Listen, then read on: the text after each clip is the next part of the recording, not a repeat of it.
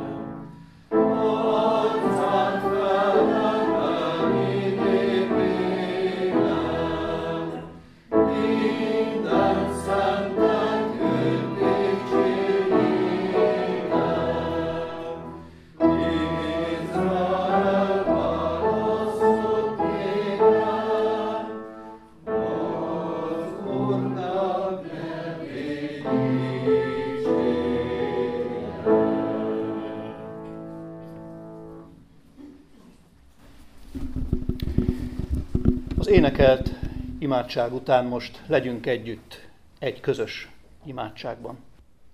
Urunk Krisztusunk, hálásak vagyunk neked, hogy ezen az estén is együtt lehetünk Te előtted, a Te nevedet imádva, eléd leborulva. Hálát adva neked mindazért a jóért, amelyet életünkben megtapasztalhattunk. Urunk, Te tudod, kinek-kinek, mi van most ebből a szempontból legerősebben a szívén. Hálásak vagyunk neked mindezekért. És Urunk, hálásak vagyunk azért is, mert adtál erőt, kitartást a próbák idején, mert ezekből is van pár a szívünkön.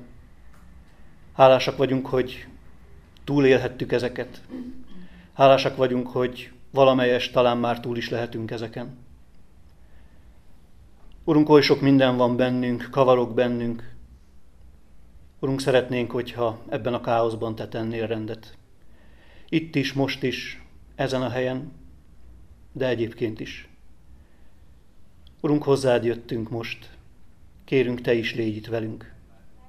Mert Urunk, nélküled ugyan mire mehetnénk. Jó nekünk együtt lenni, de még jobb te veled. Kérünk, ígéretedet itt is, most is teljesítsd be, hiszen azt mondtad, velünk vagy minden napon a világ végezetéig. Amen. Kedves testvérek, most Isten igéjét fogom olvasni János evangéliumából, annak is a 13. fejezetéből. A 13. fejezetnek az első 11 versét. Mivel ez nekem különleges heppem, éppen ezért kérem a testvéreket, hogy aki megteheti, ez egy fontos kitétel, az fennállva hallgassa az Isten igéjét, az Isten igéje iránti tiszteletadás képpen. Szóval, János Evangélium a 13. fejezetének az első 11 versét olvasom. Ennek alapján szeretnék is most szólni a testvérek között, reményeim szerint az Úr Szent Lelkének segítségével és áldásával. Közeledett a Páska ünnepe, és Jézus tudta, hogy eljött az ő órája, amelyen át kell mennie e világból az atyához. Szerette ő véit e világban, szerette őket mindvégig.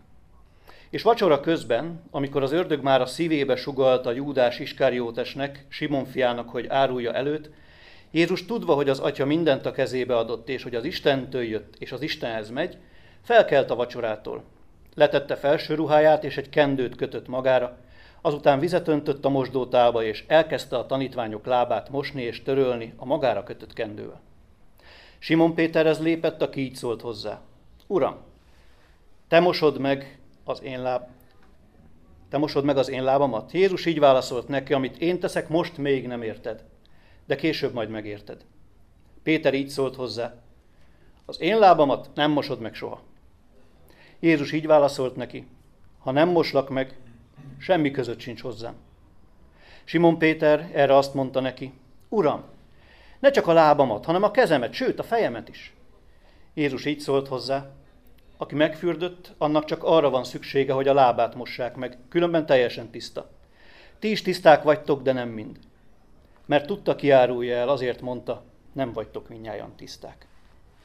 Amen. Idáig az Úr írott igéje. Ennek magyarázatára kérem a testvéreket, hogy foglalják el helyüket, mert annál azért egy picikét hosszabb lesz talán a magyarázat, mint hogy állva végig lehetne hallgatni bár aki volt gyári munkás, annak ez meg se kotja. Azt gondolom. Végzett álló munkát ilyen szinte. No, tessék csak nyugodtan jönni. Áldást, békességet.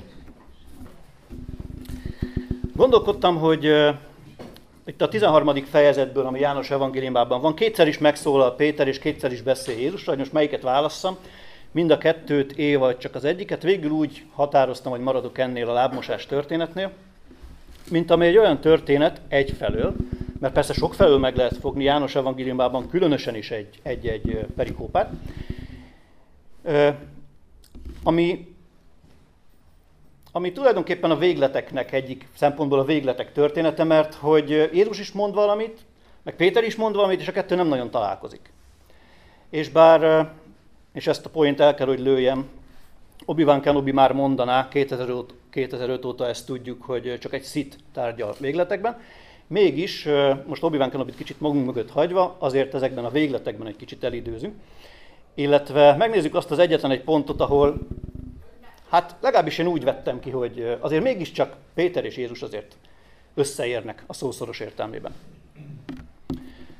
Mert azért van ebben mégiscsak egy, mégiscsak egy találkozás, van egy érintkezési pont, és ez pontosan a lábmosás, mint olyan.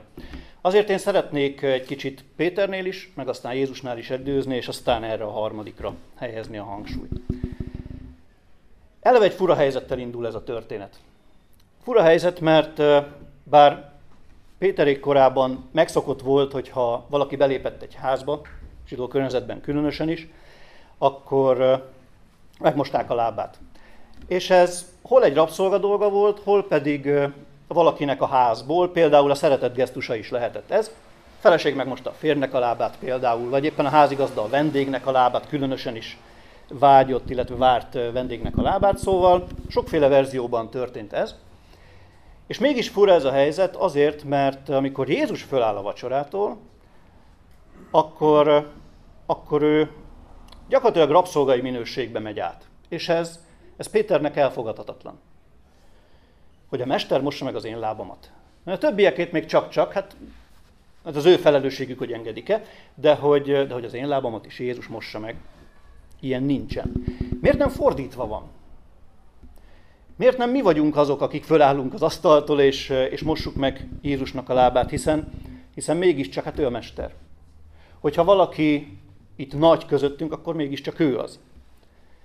És, és Péter ezt, ezt nem érti első körben. Második, második körben meg egy csomó más mindent sem ért. Jézus és Péter párbeszédé általában az evangéliumokban a meg nem értés történetei. Péter mondja magáét, Jézus mondja magáét, és aztán vagy találkoznak, vagy nem, általában inkább nem. De ebben a szituációban ez, bár egy ismerős szituáció, mégis idegen és fura. Péternek legalábbis mindenképpen. És hogyha arra gondolok, hogy itt a 21. században ez hogy jön ki? Hogy van valaki, aki föláll, és akkor így elkezdi mosni a lábunkat, ez még idegenebb. Tudom, hogy az, mert itt Kecskeméten is volt már olyan, hogy ilyen félig meddig fura református páskavacsorát ültünk, meg Szokolyán is volt ilyen minden évben. És emlékszem, hogy a testvérek különböző indokoknál fogva próbálták maguktól elhárítani ezt, hogy egyrészt tiszteltes úr mossa meg a mi lábunkat, milyen dolog ez. Kettő, tiszta az a víz, tiszteltes úr. Egyáltalán megmostam már benne az izé akkor az enyémet is. Kell a lábat mosni otthon? Hát nyilván megmosom a lábamat otthon, mert milyen már az, hogy akkor most én tisztán megyek oda. És volt még egy csomó, csomó más indok is, de valahogy én, valahogy én azt éreztem, hogy a legnagyobb indok az az, hogy ez rettenetesen idegen. Hozzám érnek. Ráadásul ott érnek hozzám, ahol azért nem mindenki ér hozzám, mert általában a cipőben van a lábam, tehát hogy valaki a lábamat érinti, az egy ilyen egészen különleges helyzet és, és teljesen idegen. És ennyiben talán tudunk kapcsolódni, meg én legalábbis biztosan tudok kapcsolódni Péterhez, hogy ez a helyzet teljesen idegen. Nem fér bele. Egész egyszerűen. Nem fér bele a gondolati körben sem, hogy a mester mossa a tanítványok lábát. Szétfeszíti Jézus a kereteket. És, és Péter éppen ezért nagyon erősen, nagyon erősen ellenkezik. Te ugyanaz én lábamat meg nem mosod. Aztán persze a másik, másik oldal, amikor Jézus azt mondja, hogy ha nem moslak meg semmi közöm hozzád, akkor meg a Péter épp az ellenkező végletbe csapát, hogy akkor, hát akkor már a fejemet, a kezemet, már, akkor már mossál meg, mossál meg mindent rajtam Jézus. Valamit elhibáztam, és most bár nem értem pontosan mit, de hogy a másik oldalra kell menni, és akkor biztos kijavítom ezt a hibát. De Péter nem érti igazán Jézust, és nem fér bele a fejébe, hogy ez az egész jelenet hogy történhet egyáltalán meg. És meg kell mondjam, hogy ha őszinte vagyok, én sem mindig értem azért Jézust. Hogy mit miért csinál, mit miért tesz, illetve miért kér tőlem olyat, amit. és, és pláne azt tényleg komolyan gondolja. Ha a testvérek közül valaki mindig, minden esetben értette, vagy éppen érti Jézust, akkor nyugodtan keresem meg Isten tisztelt után. Nagyon szívesen kérem el a receptet. Mert, mert én magam nem mindig vagyok ilyen szempontból toppon. Lehet, hogy később igen, mint ahogy Péternek is megmondja Jézus. Majd később megérted. Most még nem érted, majd később megérted. Van ilyen. Sőt, hála Istennek, hogyha van úgy, hogy sikerül megérteni, legalább utólag sikerül okosnak lenni hogy Jézus mit is szeretett volna tulajdonképpen. De nem mindig van ez így, és pláne nem azonnal. Úgyhogy egy, együtt tudok érezni Péterrel, mert bár valami van, ami már világos Jézussal kapcsolatban. Nem arról van szó, hogy teljes ködben van Péter, és nem arról van szó, hogy én is teljes ködben vagyok Jézussal kapcsolatban. Van egy csomó dolog, amit lehet róla tudni, amit meg lehetett már vele tapasztalni, ami a hitembe beépült ami a testvérek hitébe beépült. Nyilvánvalóan. De azért még mindig vannak nyitott kérdések, még mindig vannak fehér foltok, amelyek, amelyekre hát vagy választ kapunk, vagy választ kapok egykoron, remélhetőleg majd egykoron minden ilyen kérdésre, de ebben az életben nem biztos. És én ezt egyébként egyáltalán nem érzem bajnak. És nagyon úgy tűnik, hogy Jézus sem érzi feltétlen bajnak Péter esetében, mert, nem kezd neki külön magyarázni. Most még nem érted, majd megérted. És nem kezdi el zikálni Pétert azért, Péter, neked ezt már tudni kéne. Három év után már bőven jó, jó kéne, hogy legyél ebben a kérdésben. Mit miért csinálok? Már értened kéne engem. Együtt éltél velem. Három éven keresztül jártunk. Sok felé. Nagyon sok mindent láttál, nagyon sok mindent tapasztaltál, te magad is tettél egy csomó mindent. Már értened kéne, ilyet Jézus nem mond neki. Majd megérted. Péternek lehetnek kérdései, és ebből a szakaszból nekem ez a nagyon-nagyon lényeges, hogy, hogy lehetnek Jézus felé kérdéseim, meg lehetnek Jézus felé kérdéseink. És ezeket Jézus elől nem kell, nem kell takargatni. Nem kell úgy tenni, mint hogy csak akkor tehetnék fel Jézusnak egy kérdést, amikor már egyébként tudom rá a választ. Mert általában az iskola erre tanított meg minket, hogy, hogy ha egy mód van rá, akkor, akkor olyan kérdést nem nagyon tegyünk fel, amire nem tudjuk a választ, mert még a végén marának leszünk nézve, hogy te ezt nem tudod ennyire után. Jézushoz nyugodtan lehet menni, és lehet neki kérdéseket feltenni. Olyan kérdéseket, amelyekre nem, nincsen egyébként másként jó válaszunk. Ez Péter oldala, és ha már Jézusról volt itt a végén ennek a pontnak szó, menjünk egy kicsit tovább, már kifejezetten Jézusra. A Jézus ebben a beszélgetésben milyen? Mert hogy Péter nem érti, ezt látjuk. Jézus viszont nagyon jól érti Pétert. A másik oldalon Jézus egyáltalán nem úgy megy el Péter mellett, hogy, hogy Péter gondolatait, érzéseit és helyzetét ne értené. Jézus nagyon jól érti Pétert. De Jézus azt is tudja, hogy ő miért teszi mindezt.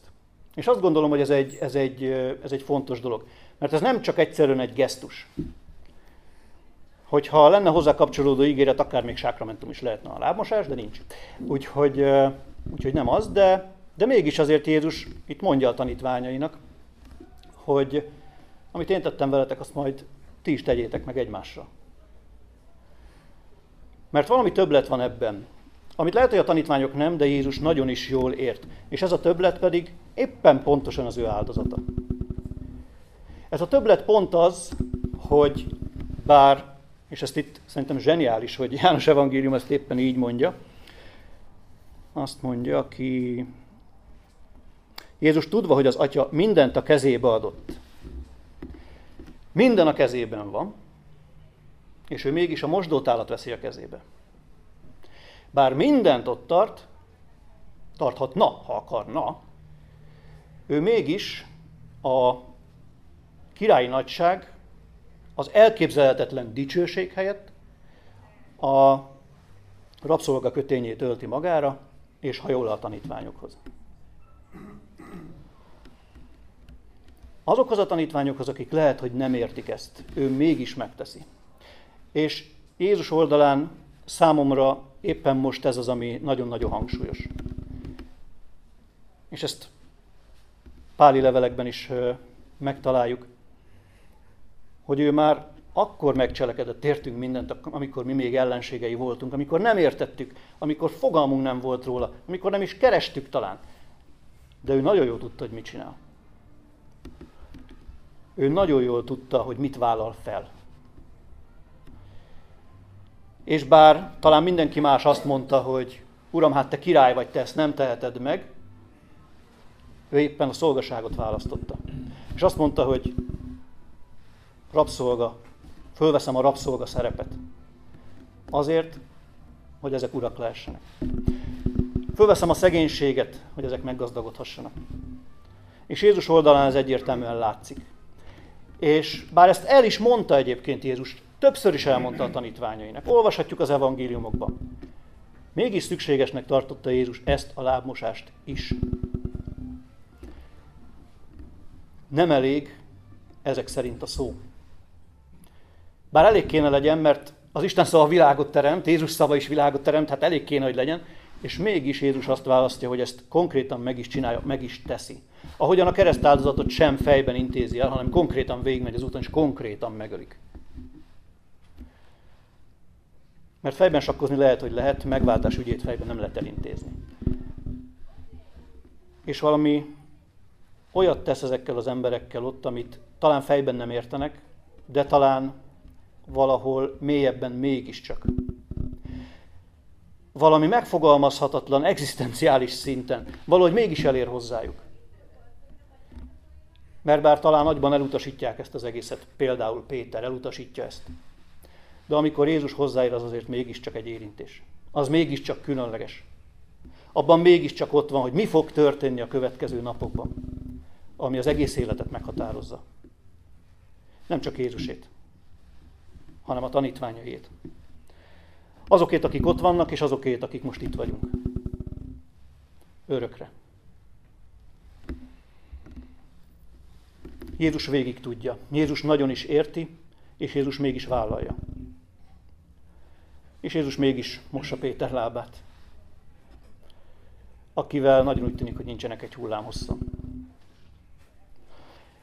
És ez inkább Jézusról mond el valamit. Méghozzá azt, hogy talán Jézus nem a mi értésünk vagy nem értésünk köti, csak a saját akarata, csak a saját engedelmessége, csak saját maga. És hála Istennek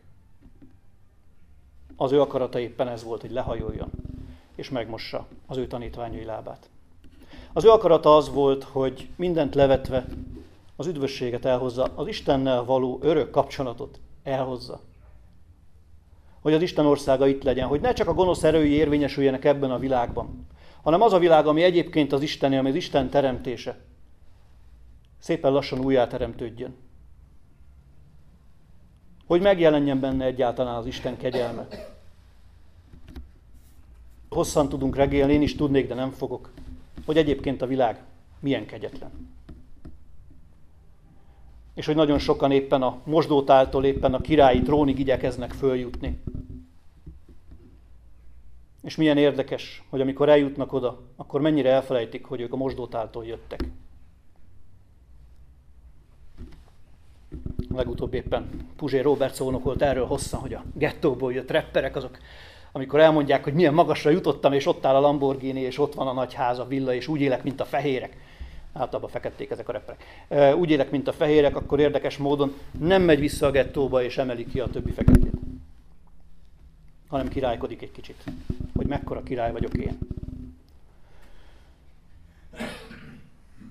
Jézus meg a szavai mellé tettek társít, és ő, aki azt mondta, hogy aki nagy, nagyjá akar lenni közöttetek, legyen a szolgátok, sőt mindenki rabszolgája, az ezt meg is csinálja. És ez az, amit megtesz, és megtett velünk is. És milyen jó, hogy ezt ő elhatározását tettek, követték. Majd az énekben lesz, hogy hányszor határozzuk el, hogy majd akkor holnaptól más lesz, és aztán nem lesz más. Jézus végig, végig csinálta, és más lett. És ha már úrvacsorai előkészítő is ide, szeretnék eljutni, és itt be is fejezni, mert éppen leget beszéltem már, az pedig éppen az az érintés, ahol azért Péter és Jézus mégiscsak összeérnek, és amiből talán mind a ketten érzik, hogy itt most találkozás van. És ez pontosan, konkrétan az érintés. Hogy Jézus megfogja tényleg Péter lábát, és tényleg megmossa Péter lábát, nem csak úgy csinál, mintha. Mert számít ez az érintés. És ha már szó volt arról, hogy lehet-e, lehet-e fejben ezt és azt és amazt tenni, Hát éppen az urvasorai közösség is olyan, amit nem lehet fejben elintézni. Mert persze, ismerjük a Jézus kegyelmét. Úrvacsora nélkül is, zárója, keresztség nélkül is. Itt a lábosásnál is inkább a víz jelenik meg, mint ami a keresztséghez vinné talán közelebb ilyen szempontból. Tudjuk anélkül is. És mégis oda megyünk az úrasztalához. Miért? Miért? újra és újra. Ha otthon a kanapéról is el tudnám intézni. Egy alkalmas és kellemes időben, amikor, amikor, nem, amikor nincs túl meleg, nincs túl hideg, éppen nagyon jól vagyok. Miért megyek egy olyan helyre, ahol nem tudom, hogy milyenek lesznek a körülmények, nem tudom, ki lesz ott pontosan, kivel kell akár éppen. Mi, mi felénk valószínűleg még egyelőre dívott ez a közös hely, most majd lehet, hogy nem, de mindegy. Tehát, hogy ki lesz ott pontosan, izé, mert időnként ez is kérdés volt, ki után fogok inni, júj. És egy csomó mindennel jár ez. Akkor mégis miért? Mert azt gondolom, hogy ezt az érintést nem tudjuk megúszni, és nem is kell megúszni. Hogy én oda megyek, és én eszem, és én oda megyek, és én iszom. Mert, mert szükség van rá. Hogy újra és újra meglátszódjon, szó szerint látszódjon, hogy a kegyelem még ma is tart. Hogy szó szerint látszódjon, hogy a Krisztus áldozata még ma is érvényes. Én, aki ezt tudom fejben, magamhoz is veszem. Éppen ezért nem értettem soha azt, hogy, hogy valaki különösképpen méltatlanságra hivatkozva, aki egyébként vágyik a Krisztussal való ilyen közösségre, még hiszi is a Krisztussal való ilyen közösséget, miért nem vesz részt benne? Ezt a részt sosem értettem. Fél a megerősítéstől? Vagy fél az érintéstől, mint Péter? Vagy mint én? Sokszor én is félek tőle. Mert mi történik akkor? Hát lehet, hogy minden megváltozik. Hát lehet, hogy abban a kicsike érintésben egy egész Isten országa jön közel. Ami legalább annyira félelmetes is tud lenni egyébként, mint amennyire vonzó. Én egy kicsit ilyen misztikusabb alkat vagyok, én sokat tudnék erről regélni, nem fogok. Én inkább csak bátorítani szeretném a testvéreket, hogy bármennyire is legyen, talán éppen félelmetes, talán gondolati kereteken kívüleső. Mégis én bátorítom a testvéreket, hogy éljenek ennek az érintésnek a lehetőségével, amelyben Jézus érint minket, nem fordítva igazából. De Jézus megteszi. Hála Istennek, hogy ez nem attól függ, hogy én annak milyen mélységét értem. Ha teljesen akarnám érteni, azt gondolom, sose vennék úrvacsorát. Minden mélységében, teljes mélységében én sem értem. De talán nem ezen múlik. Mert lehet, hogy amit most még nem értek, majd megértem a maga idején. Úgyhogy ezt hoztam a testvéreknek, egyrészt egy bátorítást kérdéseink feltevésére, Jézusnak és Jézussal való kérdéseink feltevésére, elsősorban Jézusnak. Másodszor azt a gondolatot, hogy Jézus azért végig tudta és tudja, hogy mit csinál, nem kell őt félteni, hogy esetleg valamit úgy tesz, hogy az az Isten akaratával annyira nincs összhangban. Úgy van. És ezen az alapon attól sem kell félni, hogy, hogy Jézus megérint akár éppen az úrvacsorában, sőt, most kihelyezezve az úrvacsorára, mert, mert ebből az érintésből élet, új élet származik, és remélhetőleg a maga idején megértés is. Hát most ezt hoztam a testvéreknek, remélem, hogy az Úristen a káoszból majd rendet teremt, valamelyest a gondolatok között is. Én se értek mindent, de ezt most nagyon szívesen hoztam a testvérek közé, mint amit én ebből az igéből megértettem, és mint amit úgy érzem, hogy, mint amit úgy érzem, hogy továbbadandó. Amen. Most arra hívom a testvéreket, hogy nagyjából egy kb. egy percnyi csendben legyünk együtt ima közösségben mindenki saját imádságát viheti az Úristen elé most, és utána egy közös imádságot is, hangos imádságot is fogunk természetesen mondani.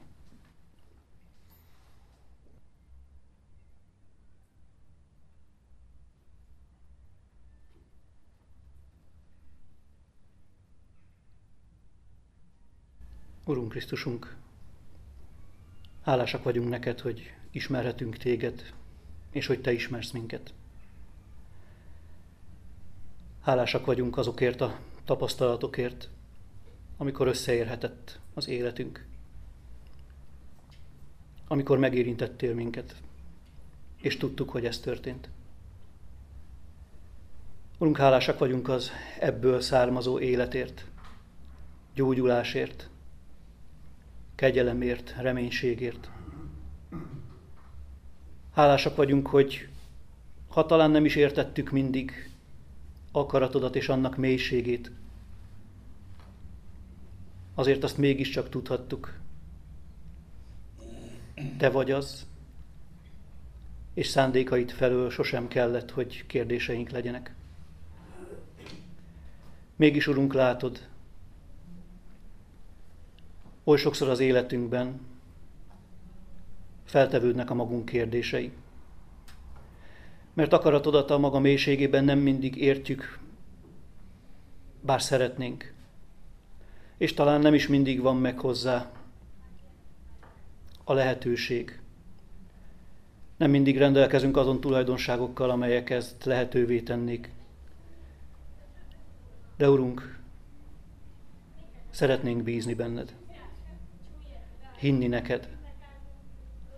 Kérünk, teljesítsd be rajtunk ígéreteidet. Mert abban biztosak vagyunk, hogy Te tudod, mit miért teszel.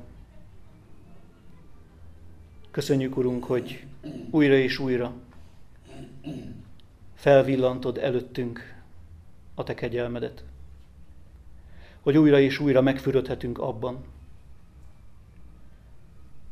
hogy újra és újra azt mondod, megmoslak téged. Köszönjük, Urunk, hogy az a megmosatás nem rajtunk múlik, hanem Te rajtad. És köszönjük, Urunk, hogy lábunkat is nap mint nap megmosod. Kérünk, Urunk, add, hogy a vágy, amely a Te követésedről szól, mi bennünk, el nem újjon. Hadd tudjunk tanítványaitként utánad menni, követni téged életünknek útján, és hadd tudjunk hozzád megérkezni. Urunk, kérünk mindazokért most téged, akik talán most is ellenségeid, akik nem ismernek téged, akik nem értenek téged, még annyira sem, mint mi. Kérünk, Urunk, ismertesd meg magadat velük, hogy egykoron, talán később, de egy gyülekezetként tudjunk dicsérni téged. Köszönjük, Urunk, hogy a mai napig hívsz el tanítványokat, a mai napig mosol meg életeket. Kérünk, Urunk, egy gyülekezetet is növeld az üdvözülőkkel. Köszönjük, Urunk, hogy az elsősorban Te rajtad múlik, de köszönjük, hogy ebbe a munkába minket is bevonsz. Így aratás előtt hadd legyünk jó munkásaid. Amen. Most pedig testvérek, mondjuk el azt az imádságot is, amelyet a mi Úrunk tanított meg nekünk, mint mai tanítványainak is. Tegyük ezt fennállva.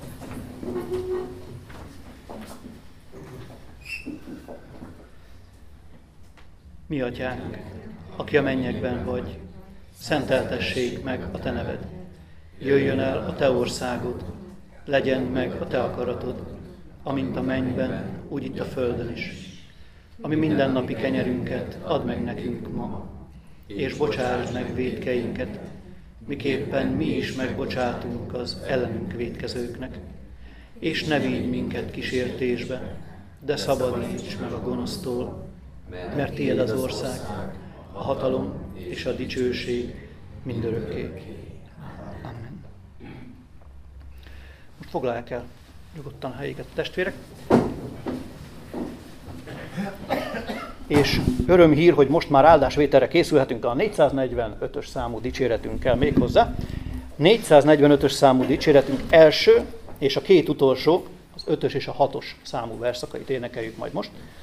Szerintem ez egy ismertebb ének. Szólsz hozzám Istenem, s választ adni készen. Már, már megindulok, hogy rád bízzam magam. Szóval ennek az első és a két utolsó verszakát énekeljük.